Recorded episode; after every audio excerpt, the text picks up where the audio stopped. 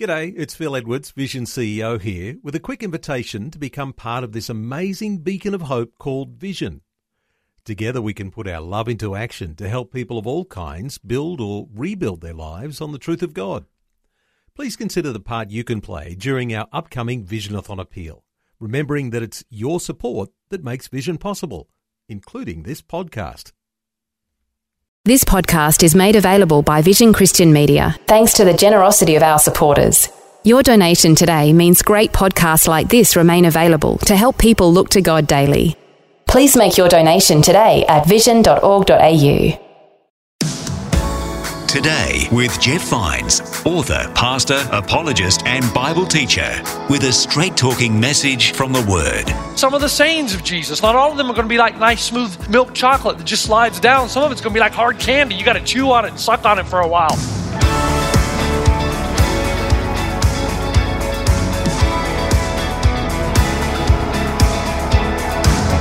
Today with Jeff Vines. Hello and welcome. I'm Bill, and thanks for joining me on Today with Jeff Vines. Now, do you like to be in control, or are you happy for someone else to take the wheel?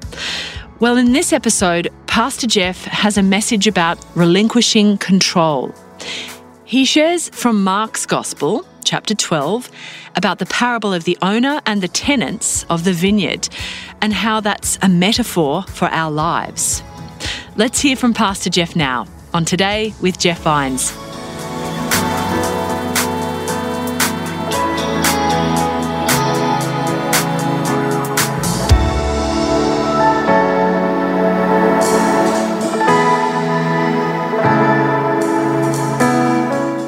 Okay, Mark chapter 12. Mark chapter 12, verses 1 through 10, as we continue in our series called Remarkable. Now, we come to Mark 12, and Jesus has made that shift from doing the miracles, the signs and wonders to validate who he is, to more of teaching and trying to relate to the disciples that there is a way that you are to live your life. And if you're going to be a Christ follower, you cannot just play the game. You have to say, I am going to align my life with the objectives, with the goals, with the way Christ wants me to live. And if you're a serious Christ follower, that's what you're going to do. I told you when we started this series, there might be some times that He asks us to do something that's difficult. And we're going to have a hard time with it. We're also going to have a difficult time with some of the sayings of Jesus. Not all of them are going to be like nice, smooth milk chocolate that just slides down. Some of it's going to be like hard candy. You got to chew on it and suck on it for a while before you can digest it. And this is one of those weeks. Here's what Jesus does. He gets the attention of the disciples and he tells them a story.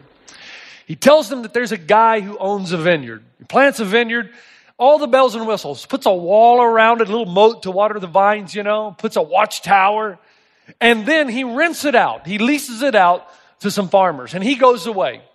When the harvest time comes, he sends a messenger back. Typical first century practice. And the messengers say, okay, you've got the harvest. The owner of the vineyard wants a portion of the harvest. After it all, his his vineyard. And the guys who are farming the vineyard beat the messenger up and send him back. So the owner sends another messenger. They beat him up. Another messenger. Many messengers. One after they keep beating them up. And finally, the owner says, I'll send my son. They will at least respect him. But when the tenants of the vineyard see the owner's son, they take him and they say, This is the heir, let us kill him. And they kill him. And Jesus ends the story by saying, Beautiful. He says, The stone the builders rejected has become the cornerstone. Now, what on earth is Jesus talking about? Because this is one of those parables, and Jesus often does this, that when the disciples hear it, they're going to think, man, no way that would happen. There's an owner. I mean, if you're the tenant, I mean, you're going to give back a portion of what the owner owns. I mean, that's just the way it's done. And when Jesus tells the story, the disciples are saying, who on earth would ever act this way? Now, listen carefully. I don't believe there's ever been a society that has been more psychoanalyzed than ours. We are looked at so closely by what are called psychological forces or internal emotional dynamics. Now, what does that mean? What is a psychological force? The definition, if you look it up, is simply a motivational construct that directs your behavior. What that means is there's some things that have happened in your life that determine your behavioral patterns, whether you're willing to admit it or not. Your relationship with your mom, your relationship with your dad, your home environment, Whatever's deep, deep down inside you, it comes out in the way you behave. Right? Now, that's important because psychologists tell us that furthermore, whatever, and this is important, whatever you are afraid of, anxious about, frustrated with, whatever internal struggles you possess, these emotions over determine and control your behavior. They over determine and control your behavior. Whatever it is you're frustrated with, whatever it is you're anxious about. You ever met anybody that's insecure? What do they do? It overdetermines their behavior. They talk about themselves all the time. They turn every conversation back to themselves. They're the kind of person that goes to a party and they'll find a willing ear and they will tell their whole life story in 20 minutes. And after 20 minutes of talking about themselves, they'll look to the person, they'll say, okay, enough about me. Let's talk about you. What do you think about me? so everything turns and shifts. So they act like the whole world revolves around them when in reality they're afraid that they're purely incidental, that they're mediocre, that they're average. So what do they do? They overcompensate. It overdetermines their behavior. You're like that too. So am I. I have a friend in New Zealand whose parents left him in the middle of the street when he was six years old. Just left him there, abandoned him. He was put in orphanage after orphanage until he was 18 years old. Now, I want to tell you, this man is the most driven man I have ever met. Do you know why? Because he's trying to prove to the world that he matters, that he's significant, that he can and does make a difference. And do you know why? Because whatever you're afraid of, whatever you're anxious about, whatever you're frustrated with, whatever internal struggles you possess, these emotions over determine and control your behavior. Now, here's what's uncanny that is exactly the point of this parable. Jesus is saying that everybody in this room, whether you want to admit it or not, there's something happening down deep inside you, an internal frustration, an anxiety, and it's over determining your behavior. And you know what? You're in denial. You won't admit it. You suppress it, repress it. And when somebody tries to come along and tell you it's so, you want to kill them. Do you know what that anxiety is that's over determining your behavior according to the parable and according to other places in the Bible? It's a contempt, an animosity, an antagonism, a hatred toward God. Pastor Jeff, are you telling me that we all hate God? Yes. Down deep inside, there is a hatred all of us have for God. You know why? Because He's the owner and we're the tenants and we want to be the owners. As a matter of fact, Romans chapter 8, verse 7 says, The carnal mind is enmity. The Greek word is ekthra, enemy. The carnal mind is enmity toward God. You say, okay, Jeff, I hear what you're saying. And by the way, Jeff, you usually hit us with this toward the end. That's a lot to think about right up front.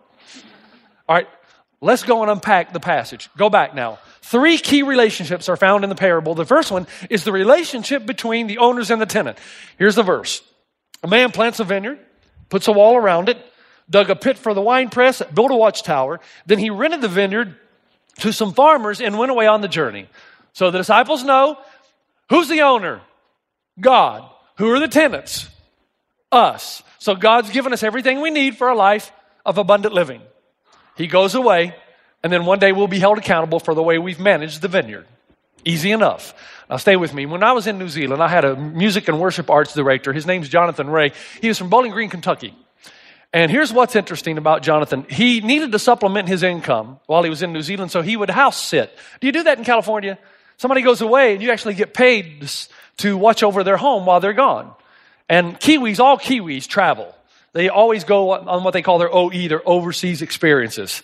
And so when they do that, they have somebody house sit. Jonathan was house sitting a home, and it was Bill McCarthy's neighbor. Bill McCarthy's my friend who does the television program down there.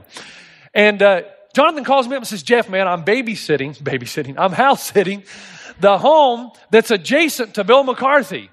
And they have a great pool, and the owners who are away said that we could use the pool anytime we wanted. So, man, that was good news to me. I love swimming, so I got my trunks, went over to the swimming pool. It was a hot summer day, jumped in, just take a big, a big old splash, just doing a backstroke, you know, just kind of laying on my back, having fun. Some people come out of the house and they yell out to me. They say, "Hey, are you having fun?" And they said it kind of kind of sarcastically. And I said, "Yes, come on in, man. The water's great." And they just kind of looked at me, said a few words to each other, went back in the house. So I'm doing cannonballs off the diving board. You know, I'm I'm on the uh, I'm on the chair I'm just soaking up sun rays. You know, I got my glasses on, listening to music. I'm having a blast. They come back out about 45 minutes later. Hey, Are you having a good time? Again, a little bit sarcastically. I'm, I'm thinking, what's wrong with that? Yeah, I'm having a great time. Come on out, man. Bring some food. Let's go. Now, after another half hour, got my clothes on, went home. As I'm driving home, I'm thinking, wait a minute. I thought Jonathan Ray told me that the family was out of town, not that they were away. So I called him on the phone. I said, hey, John, I was just over. You're right. The pool is fantastic, but the owners are home. He said, no, no, no, they're not. They're in, they're in London right now. I just spoke with them this morning. He said, Jeff, what house did you go to? I said, I went to the house adjacent to Bill McCarthy. He said, Did you go to the one beside it or the one across the street? I said, The one beside it. He said, Jeff, you went to the wrong house, man. and it dawned on me what had happened there. I was swimming in somebody's pool that they didn't even know who I was. What was even more amazing, they didn't have me arrested or call the police. And I'm sure they're thinking, are, you know, that, that explains, are you having a good time? Yeah, well, good. And, you know, I told them to bring some food out and we just have a good time. I mean, now, here's my point in that story. You know, when you use something that doesn't belong to you, you got to get permission. But even when you do use it and you do get permission, you've got to operate within their rules, within their structure. Now, here's the thing. The assumption in the first century, even in a pre-capitalistic society, was that if you owned a vineyard and you had some tenants, that they would manage the vineyard on the behalf of the owner, and you'd do so by two rules. Number one, you'd do so by his word.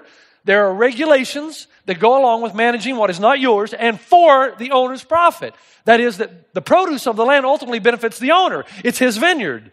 So there are wages that you can earn working in the vineyard, but the owner deserves to get the profits. And the vineyard is run on the basis of what he wants to achieve, on his agenda, on advancing his purposes for the vineyard. Now, but there's a broader point here that the disciples again are getting. You notice they're not hard headed here. This is very clear to them. Jesus is speaking more directly. And you've got to determine where you are in this. Everybody. Because here's what Jesus is saying in the parable. He's saying that we're all tenants acting like owners. That's how we live our lives. Now think about it. Look at your life for a moment. You got a mind. But you can't just believe any old thing you want to believe. You've got sexual and relational desires, but you can't fulfill them any way you want to fulfill them.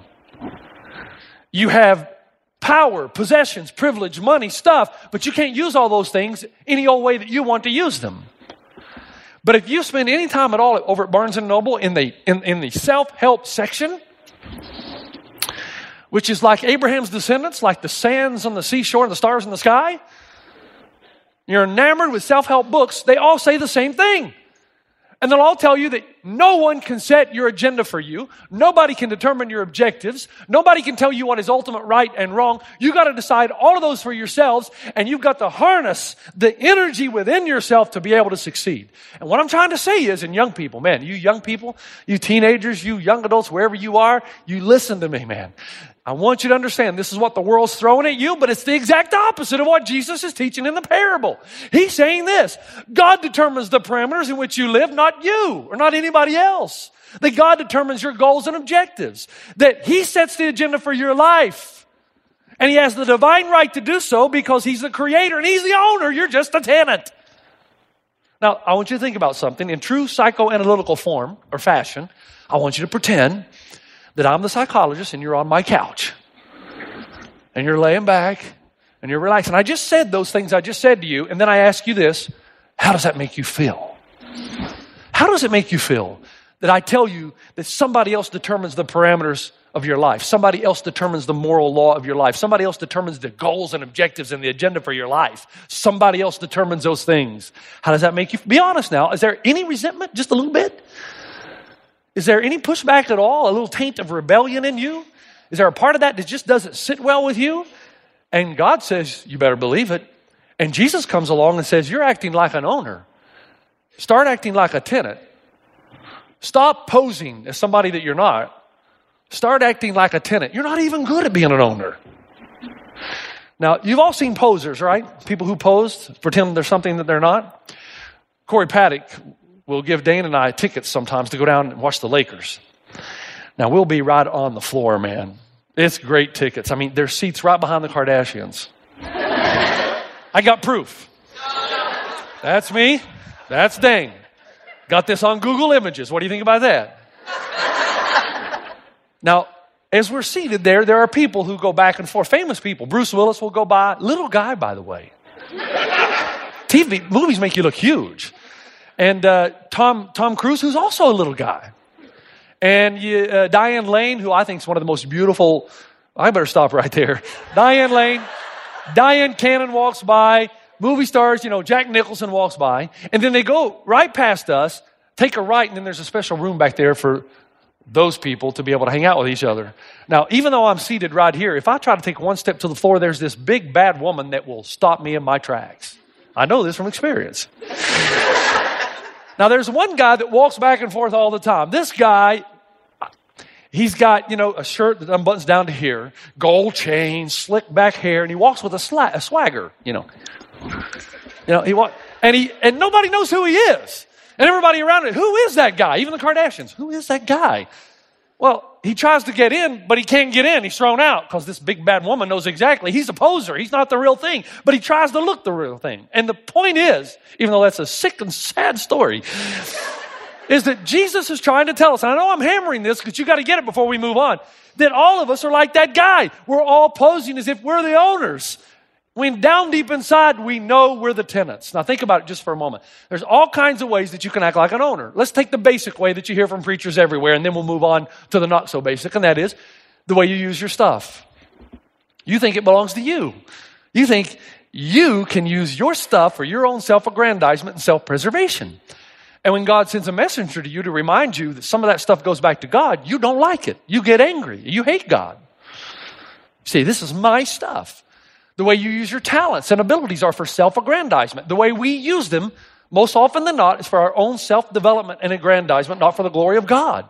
Whose kingdom are we really building with our lives? Come on. Whose kingdom do we think about from the time we wake up to the time we go to bed at night? Is it God's kingdom, His vineyard, how we want to expand it, or is it what we want and what we think we're entitled to?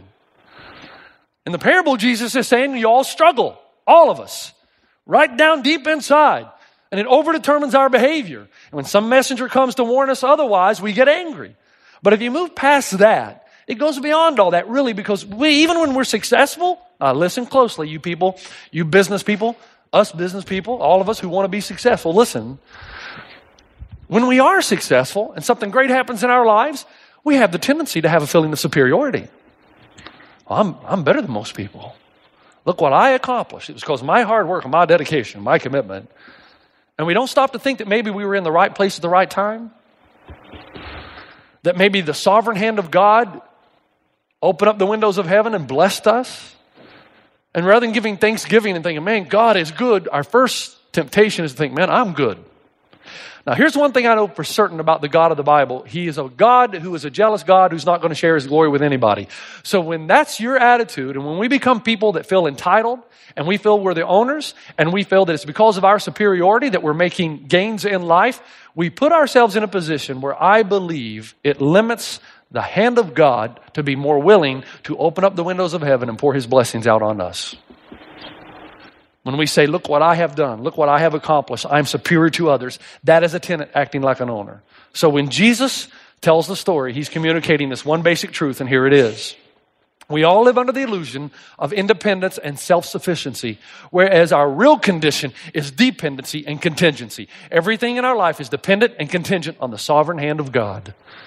But we're going to fight that. On one hand, we know we are tenants, on the other hand, we hate it. On one hand, we know we owe the odor. On the other hand, we want to take credit for the accomplishments, for the gains, and blame God for all the deficits. And there's a deep conflict that arises so that when somebody comes and warns us that this is the way it's so, we want to kill them. I think it starts at a young age, and then I'll move on. Do you remember my. How many of you played corkball? Anybody in the room ever played corkballs? Okay, one person, two. Uh, two godly people in the whole congregation. you probably grew up in the South, or I don't know, but in the South, you know, I grew up in East Tennessee. You, you can't afford balls and bats, so you use what you can. So we would, and I do mean this, I'm going to use this word, steal broom handles out of the broom closet uh, at the T.A. Dugger Junior High School because during recess we wanted to play corkball. Corkball is a great game. The pitcher throws it, and you got to be quite talented. I don't want to hit anybody, but you, you can really throw that a long way. The batter, is the ball, as the court comes toward him, you hit it. Now, if you hit it a certain distance, you get so many points. If you don't hit the court past the pitcher, that's not a very good one. A more thick court will go a long way if you make solid contact. You're out if you don't hit it past the pitcher. Or if the pitcher throws it and you swing at it and the catcher catches it, you're out. So you only get one chance. So you can bat all day as long as the catcher doesn't catch it. And it's hard to catch that cork as you're trying to swing, especially the guys who can really fire it.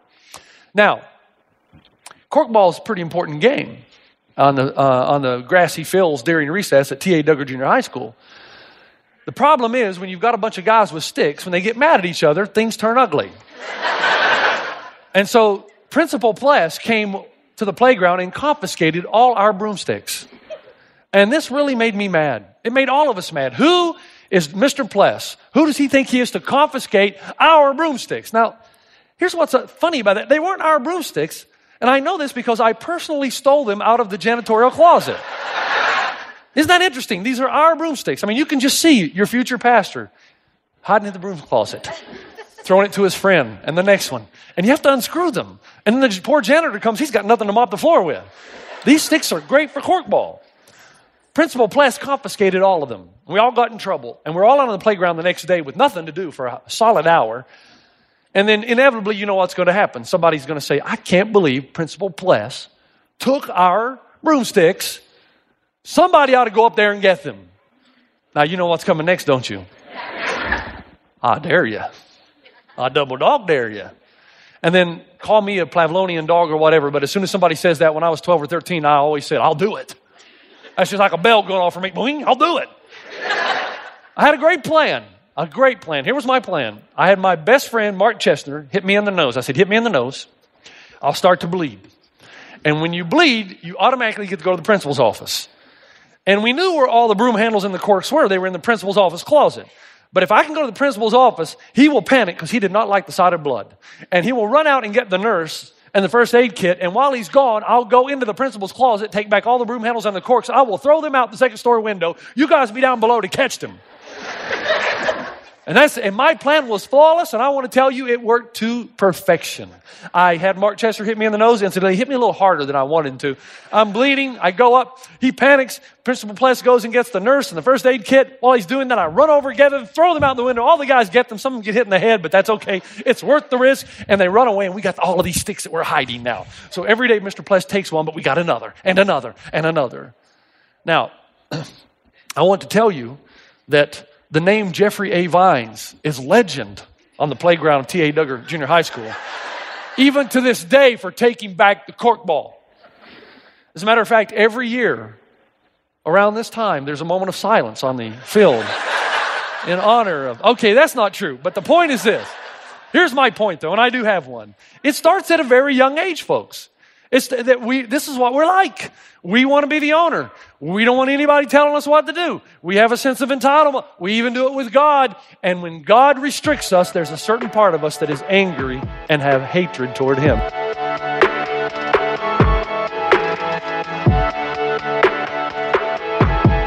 Well, we need to pause there for today, but I'm sure we can all relate to that and feel a little bit that way sometimes restricted and frustrated.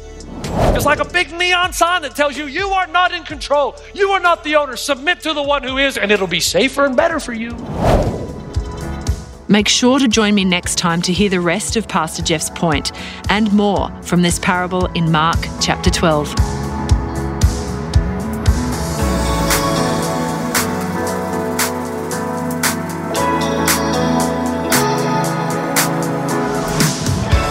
Today with Jeff Vines. For more from Pastor Jeff, head to vision.org.au forward slash Jeff Vines.